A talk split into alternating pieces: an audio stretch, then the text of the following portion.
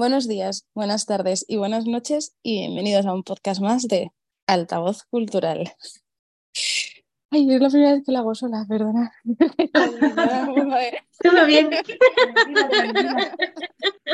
Em, bueno, pues hoy estamos con Ana y con Lidia, eh, que son nuestras madrinas de las jornadas que empiezan justo hoy, eh, día creo que es 5 de marzo, si no me equivoco, y mm, eh, vienen a ser las madrinas de nuestras jornadas de la mujer, que las conoceréis más por ser las editoras de Caótica y de las Tour Ediciones, que seguramente os suenen más, pero bueno, también son Ana y Lidia, por cierto. Hola, chicas. Hola, buenos días. Pues em, bueno, yo ya os he comentado un poco cómo son las jornadas, se las voy a leer si os parece un poco a, los oyentes para que puedan em, tener en la cabeza a partir de hoy para que se apunten qué es lo que quieren leer en la web, ¿vale? Vamos a tener el lunes por la mañana entrevista a Vera Vos, que es una actriz de doblaje. Eh, por la tarde una galería de Barrett y Piedra, Papel, Libro en conjunto. Em, martes por la mañana entrevista a Aurora Medino, que es otra actriz de doblaje. Y por la tarde galería de Blacky Books. Eh, miércoles, mañana entrevista a Arancha Rochet y por la tarde, eh, entrevista a Proyecto Chicago. Jueves, tarde, coloquia y ollas las extrañas de la editorial Il Limbo. Viernes, tarde, Galería La Caja Books. Sábado, mañana, em, entrevista y reseña al libro de Dresda eh, Méndez, Estados Mórbidos. Ah, no quiero cagarla, estoy yendo por el libro. ¿eh? Sí, estados mórbidos. Desgaste corporal en la vida contemporánea. Y por la tarde tenemos eh, entrevista y reseña del de, eh, libro de Codicia, de la editorial Dos Bigotes. Y para terminar, el domingo el podcast de Leyenda en Violeta, donde leeremos, eh, bueno, hablaremos sobre el libro de Amelia Tangus, La Revolución de las Putas. y ya está. ya está ahí sacado las jornadas. Jornadas completitas. Muy variado, muy bien. Un currazo, Ruth, enhorabuena. Enhorabuena a ti y a Ferki por lo que hacéis. Gracias, gracias. Dios mío, es que estoy como deseando soltar las jornadas, no os voy a engañar. O sea, estoy... Hombre, lleva mucho trabajo de meses, ¿no? ¿Cuántos, ¿Cuántos meses llevas con esto? lleváis los dos? Pues creo que empezamos, empecé yo a ver qué podíamos meter y qué no y tal, y adelantar curro de reseñas que sí que queríamos en septiembre. Madre mía, pues enhorabuena, que es muchos, muchos meses de trabajo. Y luego que durante estos meses selecciona bien, porque obviamente de septiembre a marzo han salido como... claro, es el momento que salen todas las novedades, pero... No, y la... Os agradecemos el currazo porque además son unas jornadas dedicadas a libros que hablan sobre, sobre los feminismo y más cosas y, a poco hay así. Sí, bueno, y es un, orgullo amadrinarlas, claro, por supuesto. Totalmente. Un, lujazo, total, sí. sí, de, hecho, creo que vosotras estuvisteis en las primeras, si no me equivoco, eh, que fue cuando el podcast, o estabais cerca de estar en la primera, es que no me acuerdo, ya ha pasado tanto tiempo, con el podcast solo para Caótica, como la presentación de Caótica. Sí, que acabamos de empezar además y sí, me acuerdo que grabé un audio ahí con mucha vergüenza porque acabamos de empezar. Yo creo que eso lo teníamos el manifiesto Cibur de Haragoy por aquel entonces y sí que teníamos como muchos proyectos proyectos, ya hablamos de los proyectos, pero no teníamos aún. Sí, que fuera más empezar.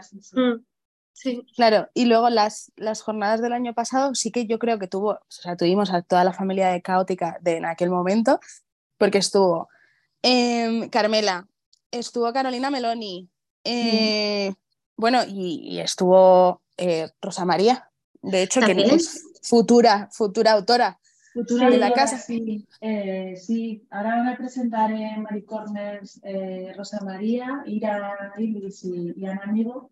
Van a hacer como una mesa de estas chicas son un caos. y van a hablar sobre, sobre los temas de sus libros. El de Rosa todavía no está, pero próximamente estará. Qué guay. Y será, será el día 30. y será el día 31, ¿no? ¿Maricorners el día 31? Es, eh, El día 31 es, sí. Bueno, igual tienes tú más información, Ruth, porque al ser prensa igual tienes tú más información que nosotras. ¿eh?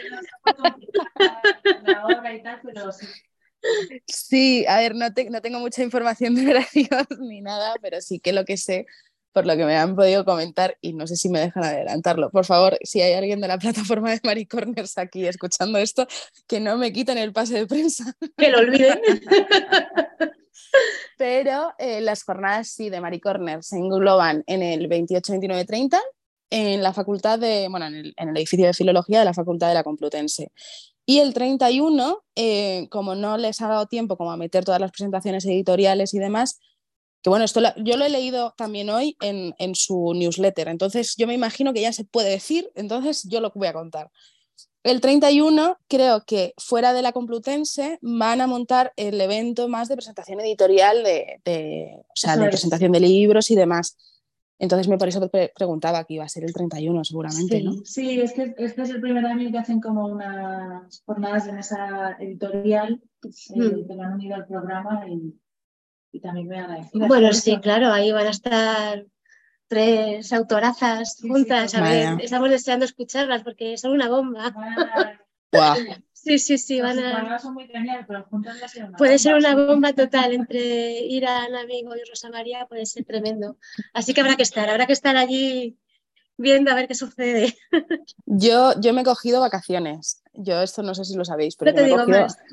yo, yo, me tengo, yo, me he cogido los cuatro días de maricornes de, de vacaciones para ir eh, con mi pase de prensa como una señora con, un, con un cuaderno ¿sabes? En plan, rollo prensa total. Y me falta el micro. O sea, mi cumpleaños, es el 13, mi, mi cumpleaños, es el 13, de abril. Si alguien me quiere regalar un micro. Bueno, sí, una cachofa y luego Mens mensaje lanzado a todos, todas las fans de Altavoz Cultural, crowdfunding para un micrófono para Ruth. ¿Te imaginas? Aquí en Maricornes. Hola, buenas tardes. bueno, estaría muy bien. Estaría muy bien. Estaría muy guay, muy guay. Pero bueno, Maricornes tiene pinta de, de que va a estar bastante guay. ¿eh? Yo me he estado leyendo el programa y. Guau, tiene una pintaza tremenda, sí, sí, sí. Hay, Otro hay currazo. Hay sí, es, es, tremendo, pero hay ponencias que dices, madre mía, esta sí que no te la puedes perder porque hay algunas que son súper, súper interesantes. Y, sí, programa, sí. y, lo malo es eso, que son pocos días, hay un montón de programa en diferentes edificios, diferentes áreas y es como, qué malo me corto porque tengo que quiero ir a todo. Sí. Intentaremos ir a casi todo. A todo lo que podamos. Todo lo que sí, sí, podamos. No, yo, yo que voy, yo voy sola, o sea, voy como representante de altavoz cultural sola, yo me veo en plan. Eh, como en los Corriendo una a la otra. ¿Sabes? En plan, del escenario 1 al escenario 2 al escenario 3, ¿en qué horario me corresponde mejor ir corriendo? Sí, sí, sí. Pero bueno. Llévate un patinete para ir más rápido.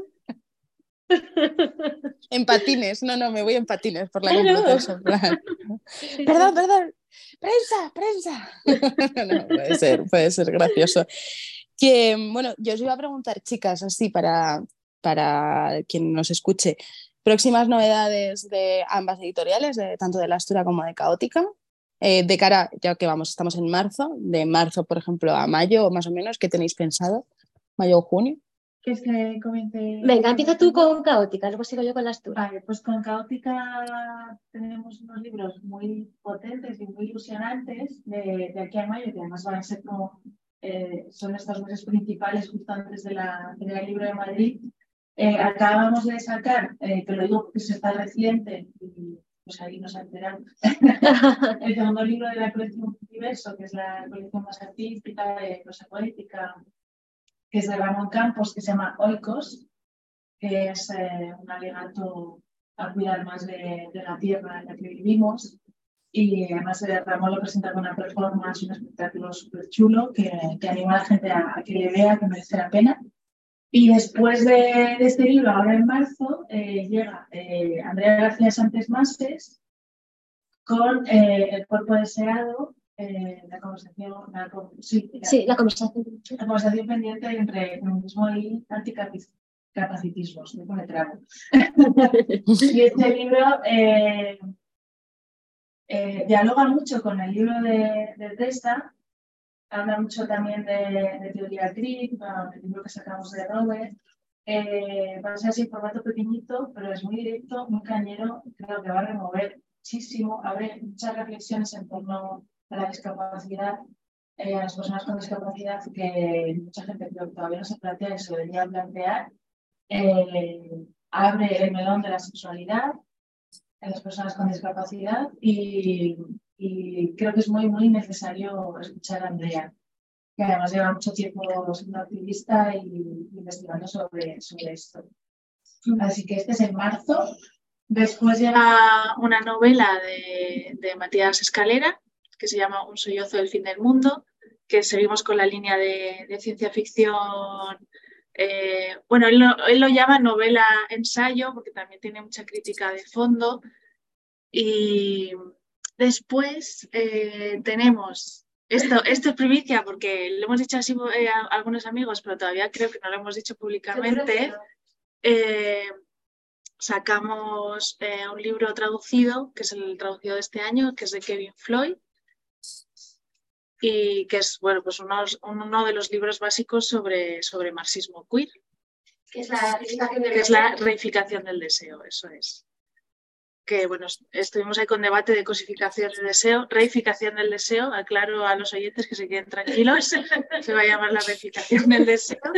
Y esa es nuestra apuesta. Y después, y ya con esto termino, no digo más, más allá, eh, vamos a sacar un libro que se llama todos los demás planetas, que es un libro de, varias autoras de, ciencia ficción que rompen eh, un poco con, con, el género, con, con el, binarismo, y son todos relatos maravillosos de ciencia ficción de escritoras muy, muy potentes. Sí, además han coordinado... Eh, sí, Cristina Jurado. Ostras, Cristina Jurado. Cristina Jurado y Sofía Rey. Eso es. Cristina Jurado, que estuvo el año pasado en estas mismas jornadas con el libro de Consoni.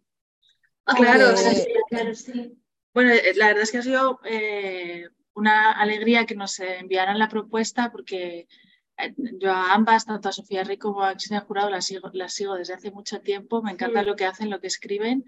Y a Sofía sí que tuve la oportunidad de conocerla y, y que nos hayan mandado la propuesta a nosotras que la colección todavía de narrativa está como empezando. Eh, es un lujo poder, poder publicar este libro, que además es una delicia, los relatos son una, una delicia. O sea, así que poco a poco en la feria estarán todos, así que los esperamos. Yo es que, o sea, me voy a terminar comprando solo la estantería de Caótica, o sea, no sé, ya Qué poco me queda para tatuarme ya el logo de Caótica. Ya lo digo, lo llevo diciendo mucho tiempo. Qué bonito es. Cuando lleguemos con 50, 50 títulos en Caótica, al que tenga los 50 le regalamos una Billy de Ikea. bueno, ¿Te imaginas? Bueno, vale, una Billy maqueada por las editoras de Caótica.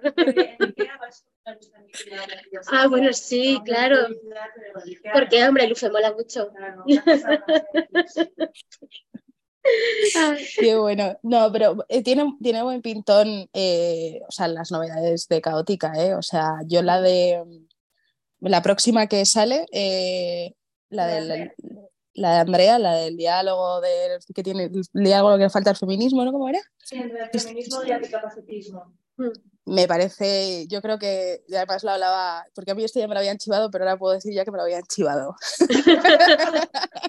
Sí, bueno, si está, va a llegar al final de mes, eh, ella ahora se, se, va a presentarlo a Colombia. Ostras. Y, se presenta antes allí que aquí, o sea, que... Qué fuerte. Y cuando vuelva, pues ya, ya, lo presentaremos primero en Barcelona porque ella se mueve más por allá y, y después pues ya haremos ruta y sí, sí, lo recomendamos muchísimo. Va a ser brutal. Sí, además, con este debate que se ha abierto también en redes con, con Telmo Irureta, el actor, el, que ganó el Goya, eh, que se abrió como debate, bueno, debate absurdo, eh, en Twitter se criticaron muchísimo, eh, pues va un poco por ahí también. Sí, espero, espero va, va, va, a cabeza a muchos y, y, también a otros les va a hacer sentirse muy reconfortados porque realmente sienta también como una base, ya no solo teórica, sino también de ejemplo práctico sobre, sobre la realidad de la discapacidad. ¿no? Sí, que, para nosotros, aunque estemos, para nosotras, que aunque estemos vinculadas al feminismo, a muchos movimientos, realmente se nos quedaba un poco ajena y creo que, bueno, que que arroja mucha luz sobre, sobre esta cuestión, sobre la que muchos opinan, pero pocos saben, quiero decir, que es que... Es, es que yo creo que caótica, sinceramente, o sea, yo, eh, a ver, aquí yo no puedo mentir a nadie que haya escuchado este podcast antes y decir que a mí caótica no me gusta o que a caótica o me gusta mucho porque no, no voy a estar engañando. Pero viéndola desde... No, que no pagamos a Ruth. No, no, a mí no me pagan ni nada, no, no, no, o sea, lo mío es, lo mío es amor, amor puro por la editorial, pero bueno, mirándolo desde el prisma, creo que sois de las pocas, si no decir la única editorial en España eh, que realmente también abre como ese abanico ¿no? a, a, la teoría CRIP, a la discapacidad, o sea, todo esto, porque o sea, yo creo que no es muy difícil encontrar libros eh, que puedan ser accesibles a un público eh, que, que, le interese el feminismo y tal, y no sé qué, como lo tenéis vosotros, vosotras, de hecho. Muchas gracias. Eh, sí, sí que hay, hay, cosas, pero nosotros desde que sacamos teoría de CRIP, la verdad es que se ha convertido en una temática eh, muy troncal y de la, de la editorial y vamos a sacar uno o dos libros eh, sobre el tema CRIP eh, al año. O sea, eso lo, lo, tenemos claro, además es un tema que cada vez nos interesa más. Y, y sí, solo quería hacer una, un apunte.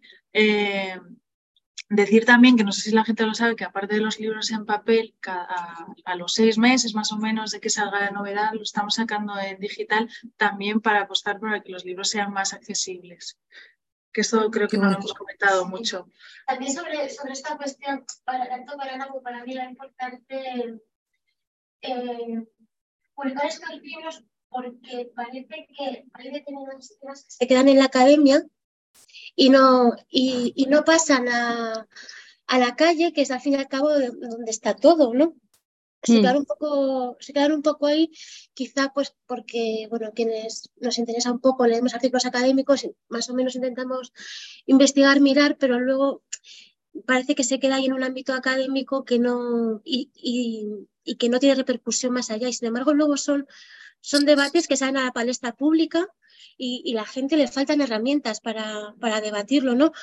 Pasó contra el feminismo barbarie, que salió justo en un momento en el que estaba en debate la ley trans, y, es un libro que ha funcionado muy bien porque es un libro es sencillo de leer y que aclara mucho las cosas, ¿no? Entonces, no necesita ser un erudito ni un teórico sobre el tema, ni filósofo, ni sociólogo, ni nada, para leer 15 artículos bastante muy bien escritos y bastante accesibles a todo el mundo, sí. para tú poderte formar una opinión con 15 voces transfeministas distintas, ¿no? Sí, yo creo que Andrea también considera eso puede ser algo. Sí, accesible y con un debate de, de calle y muy activista que también es donde ella ha vivido todo, todo eso, que es de las que participan en documental fue muy potente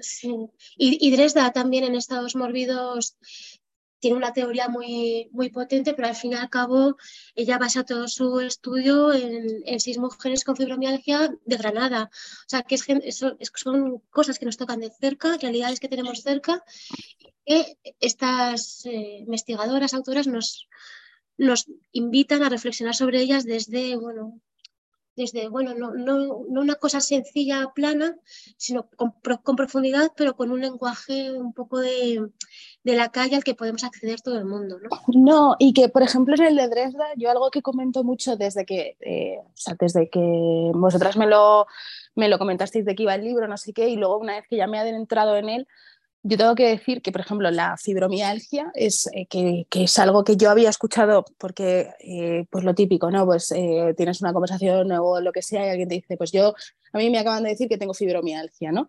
Es como el gran... es como no, nadie sabe qué es, ni de dónde viene, ni a dónde va, ni cómo afecta, ni cómo, ¿sabes? Es como, no sé, es como el coco, ¿sabes? Nadie sabe sí. nada.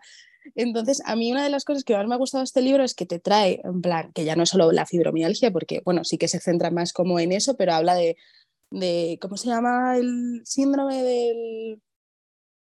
De, bueno, ella lo llama estado mórbido, que es eh, como vivir con dolor en una sociedad capitalista, sí. capitalista y coge la fibromialgia como ejemplo y estas mujeres, pero realmente está hablando del dolor crónico Sí, lo, lo, pasa, Yo estaba buscando como el, el, nombre del síndrome del dolor crónico, que no sé, que no se llama así, pero que ya... Que, ella que se... llama también cuerpo morbo, eh, eh, cuerpo materialidades del dolor. sí, pero... Sí, sí, es que estamos de buena mañana, ¿vale? No nos odiéis, son las 10 de la mañana. Y es domingo por la mañana. ¿eh? o sea, estamos como, o sea, bastante, bastante bien está saliendo, no, pero eh, a, mí me, a mí me gusta porque te acerca toda esta realidad y además, pues eso, de ya no es ella como investigadora, sino que le da voz a, a mujeres que lo están viviendo en su, propia, en su propia carne y es como, es que es muy duro, o sea, yo hay momentos, hay hay, hay mm, que, sobre todo al principio, que una de, de las eh, mujeres que le pues, hace las fotos y tal, que para Dresda, para la, su investigación, que dice, es que a mí me llamaban vaga, ¿no? En plan, como que... Sí. Es que yo no podía hacer no sé qué porque es que era vaga, porque yo necesitaba pararme, porque tal, porque no, no te sientes como suficiente, porque no sé qué, y era como, hostias. Hmm. Uf, para en plan... Claro, porque es este ritmo que llevamos, esta, esta presión de estar activos y productivos eh, en todo momento y cuando eh, te surge una enfermedad así, sobre todo estas enfermedades que son invisibles eh, de cara a los demás, todas estas enfermedades autoinmunes que cada vez están saliendo más y más personas las sufren, esa poca empatía que hay dentro de la sociedad capitalista, que es como a ver quién hace más, a ver quién está más activo y cuando tu cuerpo no puede, no, no puede. Claro, sí. Dresda habla del de, el cambio en las temporalidades, ¿no? De cómo tienes que adaptar, adaptar tu vida y, y, tener tu propia temporalidad y si no puedes, y no puedes, si no puedes llevar el ritmo que llevan los demás, no pasa nada. O sea, y es que también tenemos ahí una presión constante de, ya no solamente del día a día, de mm, los horarios fijos que tenemos que cumplir, porque si no eres una vaga o, o no te quieras adaptar al sistema, ¿no? sino la propia temporalidad de toda una vida de no, pues tienes esta edad, tienes que tener hijos, tienes esta edad, tienes que casarte, tienes esta edad, tienes que hacer. Y es como, bueno, pues, pues igual, igual no, igual yo no tengo que seguir ese ritmo porque no, porque mi, mi cuerpo me pide que tengo que seguir otro, porque si no me da algo, ¿no? ¿Qué puede pasar? Sí, además yo creo que es importante visibilizar todo esto, tanto de, de la discapacidad, las enfermedades crónicas, porque a veces se ve todo como muy lejano y somos conscientes de que en cualquier momento eh, puede pasar a cualquier persona. Y creo que es importante noticiar y sobre todo de vamos a abrir el capitalismo ya como, como esclavas y vamos a cuidarnos más a crear comunidad y... Sí, sí, sí. No, sí, al final todos los podcasts de altavoz cultural terminan siendo muy, muy punkis, muy, muy en plan abajo el capitalismo. decíamos, vamos a hacer un podcast tranquilito, no llamemos a la revolución desde el principio. Bueno, pues sí. Eh, no, ya estamos encharcadas. Ya, ya estamos, ya. Ya estamos arreglando el mundo aquí las tres. Sí, no, no, pero es que es, que es verdad, es que en cualquier momento, yo qué sé, es que eh, la rueda, ¿no? Yo, yo, lo, siempre digo que la rueda, al final la rueda nos lleva a, a estar todo el día en, eh, pues en este estado ¿no? que yo os decía en plan de no, es que me da ansiedad, no sé qué, tengo que hacer muchas cosas porque tal, porque no sé qué, no sé cuántas. Y luego eh, nosotras somos las primeras que paramos un minisegundo porque, oye, pues nos da fiebre, nos ponemos un catarro, nos pasa algo más grave y somos las primeras que pasamos, paramos un segundo y ya nos estamos sintiendo mal en plan de es que no he hecho no sé qué porque no he llegado a no sé cuántas porque es que tengo que llegar y todo, todo está aquí realmente porque dices, eh, mm, para, o sea, antes está mi salud o, mi, o, mi, o mi, bienestar a, estar siempre autoexigiéndome, llegar a unos niveles que, no es sano, ¿sabes? No, y al final tiene que pasar algo para que sea un detonante para decir, tengo que parar. Exacto. Y, parece que bueno, es una cosa. Yo, por ejemplo, con, de eso he aprendido mucho con Ana, porque antes de, estar juntas, de montar caótica y esto, eh, yo llevaba un ritmo que no, que no era normal. Y, Ana me dijo, eh, Lidia, que hacemos libros, que no operamos a corazón abierto y que, y que te tomes un domingo libre, por favor, que necesitamos otra cosa, ¿no? Y ahí sí que, eso, el cambio de la temporalidad, ¿no? Tienes que decir, bueno, pues sí, y desde entonces pues, he ganado muchísimo en calidad de vida, ¿eh? Porque claro, aprender a parar también para las personas autónomas que nos dedicamos Buah, a eso esto ya- es, como- es- es una cosa, una presión constante de sentirte mal porque, porque descansas un domingo, es que no puede ser, ¿no? Al final, ¿qué nos, qué nos meten en la cabeza con el rollo de la productividad? Es que es muy fuerte. O cogerte vacaciones. O sea, para los autónomos, cogeros vacaciones. Sí. O sea, el decir, me voy una semana, no, como habéis estado vosotras, que estuvisteis el año pasado en Grecia, Sí, plan, para, para- o sea, que, que me dais totalmente envidia, ya os lo digo desde aquí. Bueno, podemos ir tres.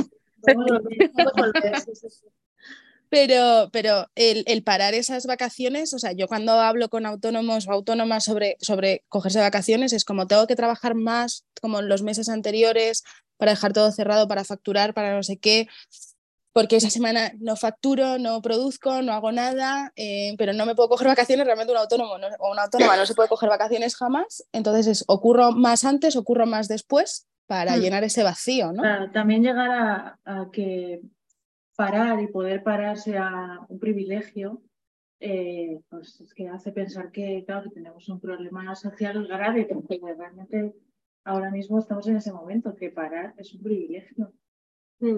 y no, no debería ser así. No, y realmente eh, es que eh, no. Vamos, es en los autónomos en general, pero las autónomas en particular también tenemos unas problemáticas particulares como au- autónomas con A, ¿no? Y, y bueno, yo, y yo creo que en el fondo ningún, voy a entrar en materia, en ningún, ningún partido político se ha, se ha metido a fondo a ver cuáles son las verdaderas problemáticas de las autónomas y de qué manera se puede solucionar. Ya no solamente hablo de cuotas, sino hablo de, hablo de maternidad, hablo de enfermedad, hablo de, de cuestiones que nos afectan como a cualquier otra trabajadora y parece que nosotras como que estamos al margen de todo y tenemos que, y, y tenemos que ser o superheroínas o ser señoras que están forradas, ¿no? Que eso en el mundo de la cultura pues es complicadillo, la verdad. ¿no? En fin, ahí, la- ahí- ahí lanzo mi mensaje. Que alguien coja el solo por los cuernos.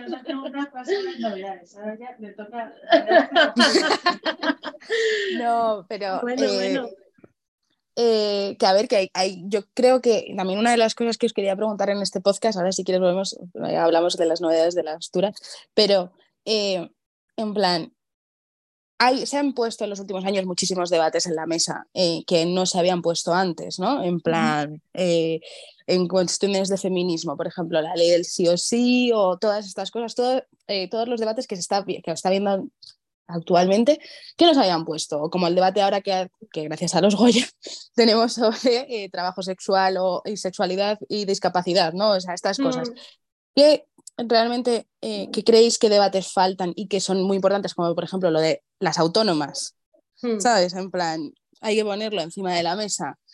Eh, que faltaría decir, tío, vamos a aprovechar lo- el último coletazo de este empujón que llevamos teniendo de, en el feminismo en los últimos años, ¿no? Eh, para poner más cosas sobre la mesa que realmente faltan, que también son igual de importantes a las que ya están puestas. Eh, Sí. Yo creo que faltan muchas cosas, incluso dentro de debates que ya se han abierto, eh, profundizar más. eh, faltan muchas cosas porque faltan muchos derechos que conseguir. A mí se me ocurre, por ejemplo, eh, la, cuestión interseccional de feminismo y, eh, y el tema inmigración, la regularización, mm, ya que tiene que llegar ya, que no se quede en agua de borrajas, que esto se acaba y se va a caer en agua de borrajas, que sí, creo que es muy importante una mirada europea eh, de colonial, que creo que nos tenemos que, que revisar esta blanquitud privilegiada que tenemos. Eh, creo que eso es una de las cuestiones pendientes y urgentes eh, dentro del feminismo euroblanco. sí, Eso desde luego. Eh, y ahondar en el tema de la discapacidad. O sea, realmente eh, ha salido un poco a la palestra por todo el tema este de los Goya, pero se lleva ya trabajando muchísimos años.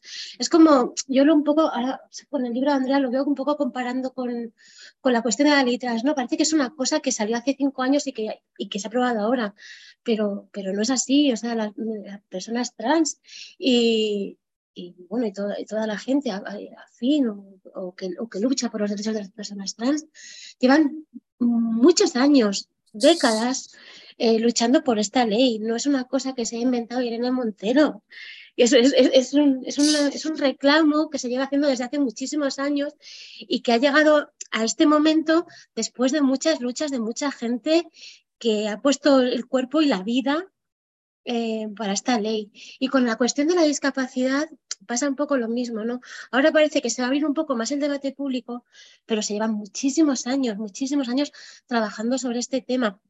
Y en el libro de Andrea se muestra perfectamente, ¿no? Cómo desde, desde, incluso desde el ámbito cultural ya llevan muchísimos años haciendo documentales, películas, libros, etcétera, que ya tratan estas cuestiones, que ahora sale alguien en televisión y parece que lo pone de moda, pero que no, que ya ha habido mucha gente antes removiendo toda esa tierra para que florezca algo.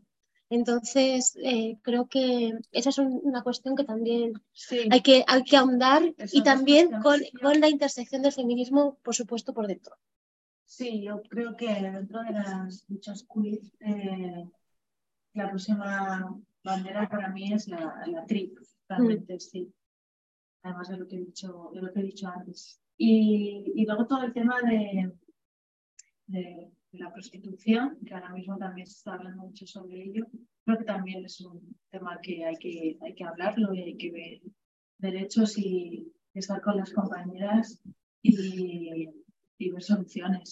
Hmm. Sí. además creo que cada vez son cuestiones un poco más, más urgentes todas y, Incluso pienso, por ejemplo, en, la cuestión disca, eh, creo que es, que es urgente también porque como lo, lo, estamos viendo, lo hemos visto y cada vez eh, sale más en conversaciones, cada vez hay más enfermedades autoinmunes eh, que afectan cada vez también a gente más joven, afectan especialmente también cada vez más a mujeres por las imposiciones de nuestra, nuestra propia vida como mujer, ¿no? Y creo que es importante ese debate porque la salud de las mujeres está en juego, especialmente. Y bueno, pues, jolín, qué de cosas, madre mía. Y mira, que hemos, es verdad que eh, especialmente en esta última legislatura, gracias a, al Ministerio de Igualdad que tenemos, eh, se ha avanzado mucho y eso, vamos, no hay palabras de agradecimiento suficientes para lo que ha hecho este ministerio porque me da miedo, me da miedo lo que está por venir porque creo que, en fin, va a ser muy distinto. Pero hay que agradecerle muchísimo al ministerio lo que ha hecho, donde ha puesto el feminismo y, y los no solamente los pasos, sino que ha escuchado las reivindicaciones que se estaban haciendo, ¿no? Y, y, han hecho realmente lo que han podido, porque porque en fin, no habrán hecho todo lo que han querido, pero por lo menos sí que han peleado por lo que se ha conseguido de momento. Vamos a ver cómo seguimos. Eh, sí, eh, yo, me, me, está haciendo gracia porque dices lo del futuro y a mí el, futuro yo creo que es, o sea, de cara, por ejemplo, cómo serían las jornadas del año que viene, el tema de conversación que podríamos tener, ¿te imaginas? O sea, a mí, a mí yo me lo imagino como, claro, hay, hay elecciones este año, eh, no creo que volvamos a tener un ministerio de igualdad, o sea, no creo, o sea, como el que hemos tenido actualmente en estos últimos cuatro años. Eh, lo que venga futuro creo que no va a ser igual y, me da mm. mucho miedo pensar en cuál será el debate que podamos tener el año que viene por estas fechas, ¿sabes? Es como, mm. eh, porque lo que hemos vivido actualmente, que yo estoy con vosotras, o sea, ha sido un ministerio de igualdad de los mejores que ha tenido España eh, mm. en, su historia, en sus últimos 100 años, seguramente, y han luchado como, como jabatas y eso es así, y podían haber hecho muchas cosas, yo estoy con vosotras, muchísimas cosas, y, han, y, han, hecho lo que han podido y lo han hecho de puta madre, y, pero a mí me da terror el, el futuro, el futuro, esa puerta del futuro así, ¿qué dices? Yo voy a pensar en la frase que dice Dorian en una de sus canciones, que dice que el futuro no es de nadie, así que vamos a luchar para que sea nuestro. vamos, a votar bien cuando haya que ir a votar. ¿eh? primero, vamos a votar en vez de decir hoy me quedo en la cama, nos levantamos y, y vamos a votar y cogemos la papeleta mm, correcta para poder seguir teniendo un, ministerio, de igualdad y no un gobierno de desigualdad. Y aparte de votar y, lo que salga, eh, la lucha de calle siempre es, importante, es que quien esté en, el podio. Mm. Eso hay que tenerlo claro y crear redes y, y, no hay que dejarla en ningún caso. Exactamente. No. Sí. No, no, no. Decía además, Irene Montero decía en las jornadas eh, del 23 de abril del año pasado, 23 de abril, ¿sí? el, Día de la Visibilidad Lésbica, hacía un poco referencia, hizo como una breve introducción a las jornadas, y hacía referencia a que el hecho de que, de que ellas estén en el Ministerio de Igualdad, como que había desmovilizado un poco la calle y que eso no les convenía a ellas para nada. O sea, que realmente eh, la, calle se, tenía que seguir estando alerta y seguir manifestando sus peticiones, sus deseos, porque si no parecía que ellas estaban ahí pidiendo algo que no pedía nadie, ¿no? que no tenía el apoyo popular. Y creo, creo que ahí, em, en parte, el feminismo, que yo considero feminismo em, inclusivo siempre, creo que ahí el feminismo hemos, hemos pecado. No lo hemos hecho bien porque como que nos hemos desmovilizado demasiado, ¿no? Nos hemos dividido en muchos subgrupos, subgrupos, subgrupos y al final, bueno, las que somos eh, feministas, transfeministas, eh, creo que debemos eh, potenciar, potenciar ahí y reclamar también en la calle, seguir reclamando para que no parezca que ellas están, están pidiendo algo que la calle no soporta. Ya, no, no, no, totalmente, totalmente de acuerdo. Y mm. eso, y eso eh, recuerda que el miércoles, pese a... lo siento, hago breve paréntesis. Es que tenemos como invitada especial a Tuna también. y está, está, está, escuchando atentamente. Ya está, además está in love con un rayito de sol. Sí. Está escuchando atentamente los derechos de las perras. Eh, pero volviendo, eh, yo creo que es importante el miércoles 8 de enero, o sea, 8 de enero, loca, 8 de marzo. Estoy pensando yo ya en, no sé. En enero de 2024. ¿Te imaginas? Puede ser, puede ser. No, no te voy a decir que no, pero no, el 8 de marzo, el miércoles, tenemos que salir em, las que puedan, las que se lo puedan permitir, me refiero, porque tengan tiempo, porque tengan ganas, porque la vida mm, les, les confluya para ir a la manifestación, ¿eh? que tampoco, pero que hay que salir a las calles a demostrar que seguimos estando aquí.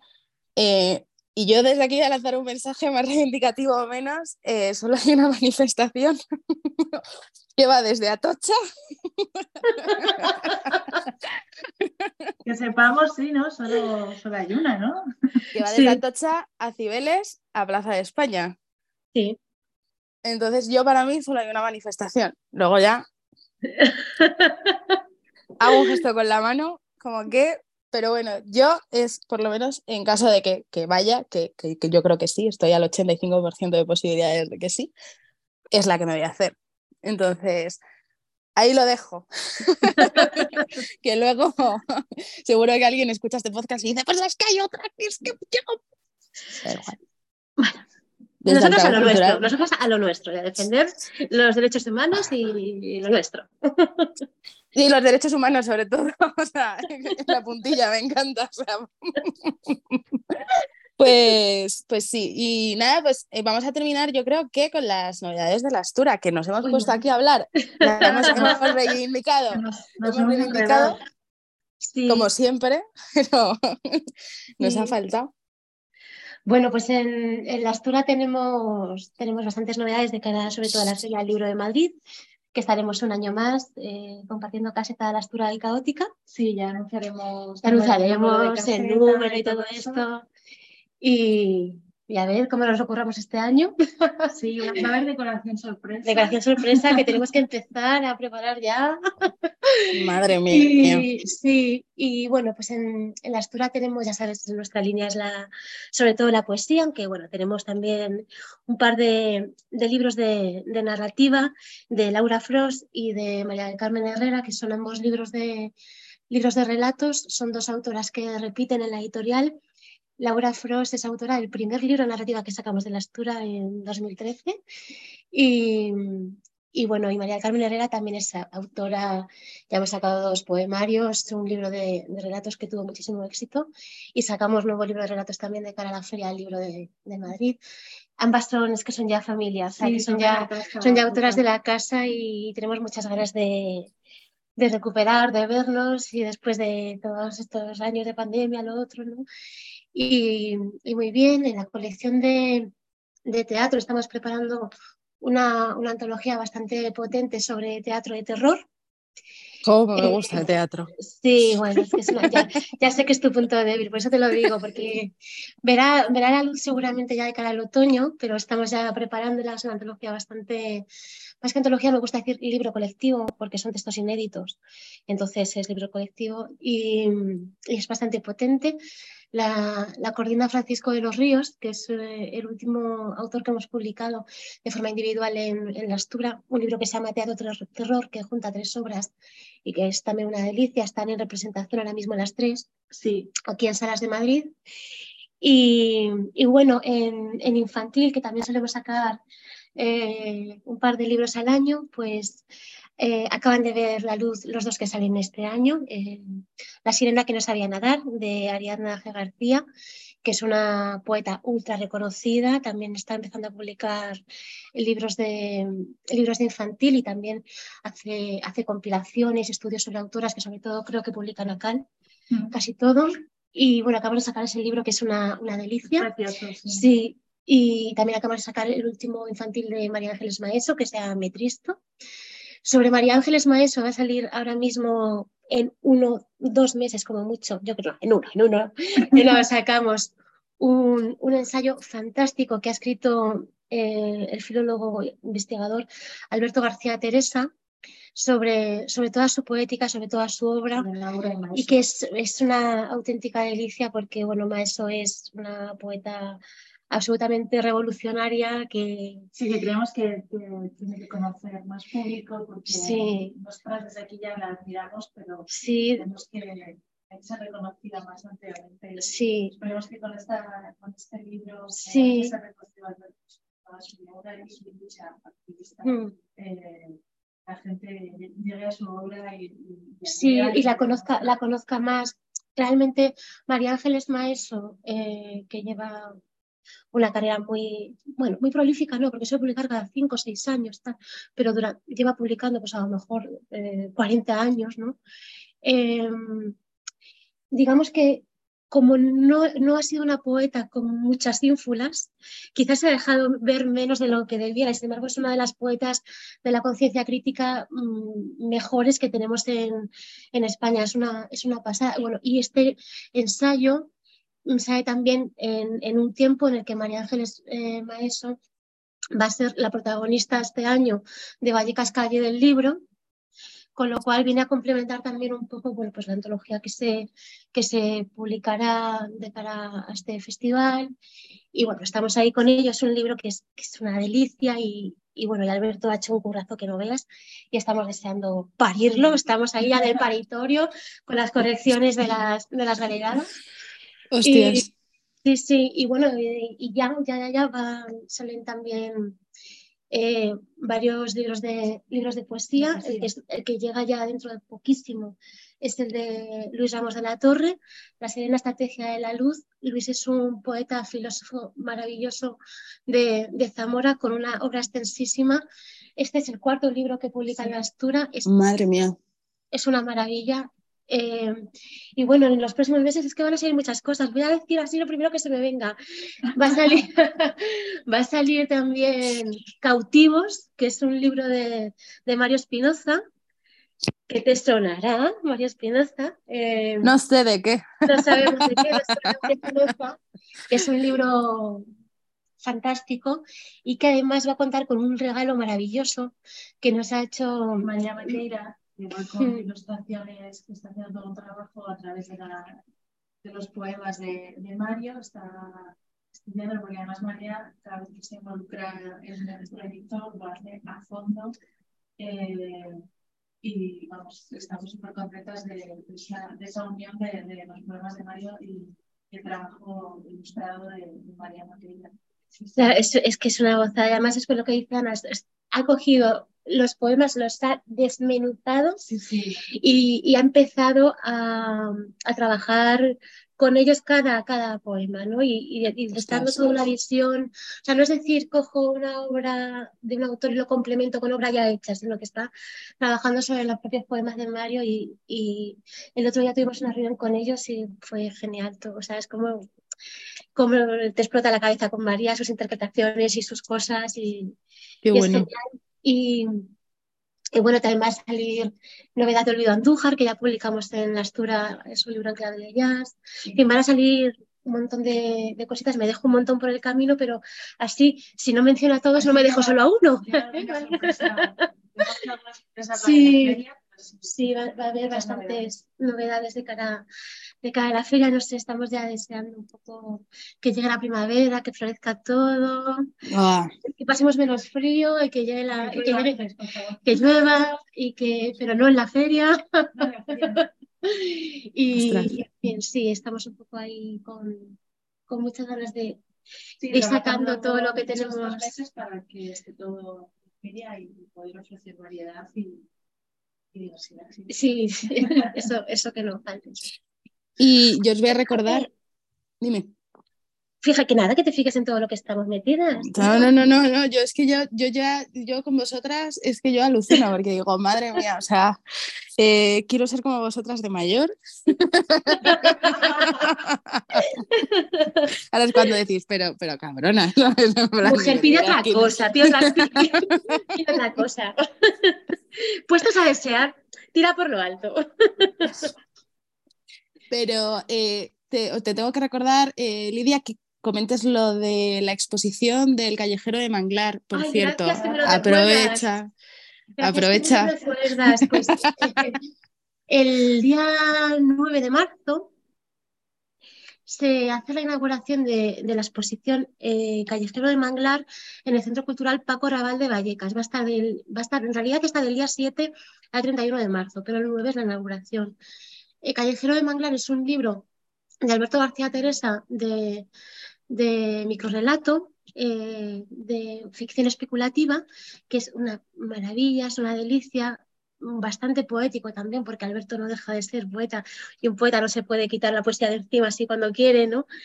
Y, y bueno, y, y, un- y un artista ha hecho toda la, ha, ha hecho una ilustración, una pintura sobre cada microrelato Como ¿Qué? un mapa. como un mapa que se, de, la- de las calles y las casas de las que habla Alberto Valencia en el libro. Eso es. Y eh, además Alberto ha cogido y le ha pedido a 106 personas que se graben cada, cada una un micro relato. Entonces, cada, cada obra iba acompañada de microrelato en audio. eh, la verdad, con, con gente maravillosa, le gustamos nosotras años. Pero, eh, A través de un QR, a pero través de un QR se puede escuchar cada voces eh, potentes de Sí.